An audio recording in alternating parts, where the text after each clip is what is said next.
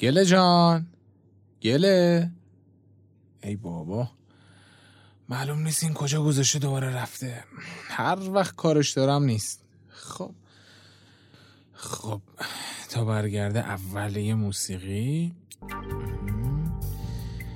حالا یه چای ایرانی هم بریزم بخورم که خستگیم در بره ای خدا من گلگیمو به کی بگم آخه به من بگو جناب آقای گله آقا جان من گلگی دارم خب اوه. سر و پا گوشم کجا تشریف داشتین که این همه گلگی همراهشه؟ امروز تصمیم گرفتم برم دانشگاه ادامه تحصیل بدم. آفرین، آفرین چه کار خوبی.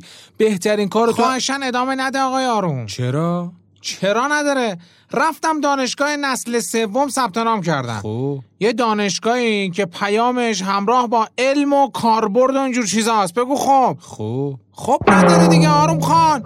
همه چی جالب بود مثلا کارگاه عملی داشت استاد عملی نداشت واقعا آره استاده میگفت من فقط تئوری تدریس میکنم بعد کلاس عملی بهش داده بودن چه دانشگاه جالبی جالبش اینجا بود که به یه استاد چند تا درس و واحد رو داده بودن که هیچ هیچ تکرار کن هیچ بله بله هیچ تخصصی نداشت ولی یه چیز خیلی خوبی داشت چه عجب چه چیزی معنی نمره کیلویی و اونجا کاملا میتونستی درک بکنی واقعا؟ بله که واقعا بعدش هم مدعی هستن که دانشگاه اونا رتبه اول رو کسب کرده خب عزیز من چرا فقط به فکر خودتی به فکر اون دانشجو هم باش که بعد از دانشگاه باید یه کاری انجام بده آقا قبل و بعد دانشگاهش که هیچ فرقی با هم نکرده الان تو نظری ایده چیزی داری من میگم هر کس باید قبل از انتخاب دانشگاهش تحقیق کنه تازه قبل از اینکه انتخاب رشته هم میخواد انجام بده حتما باید مشاوره انجام بده دقیقا درسته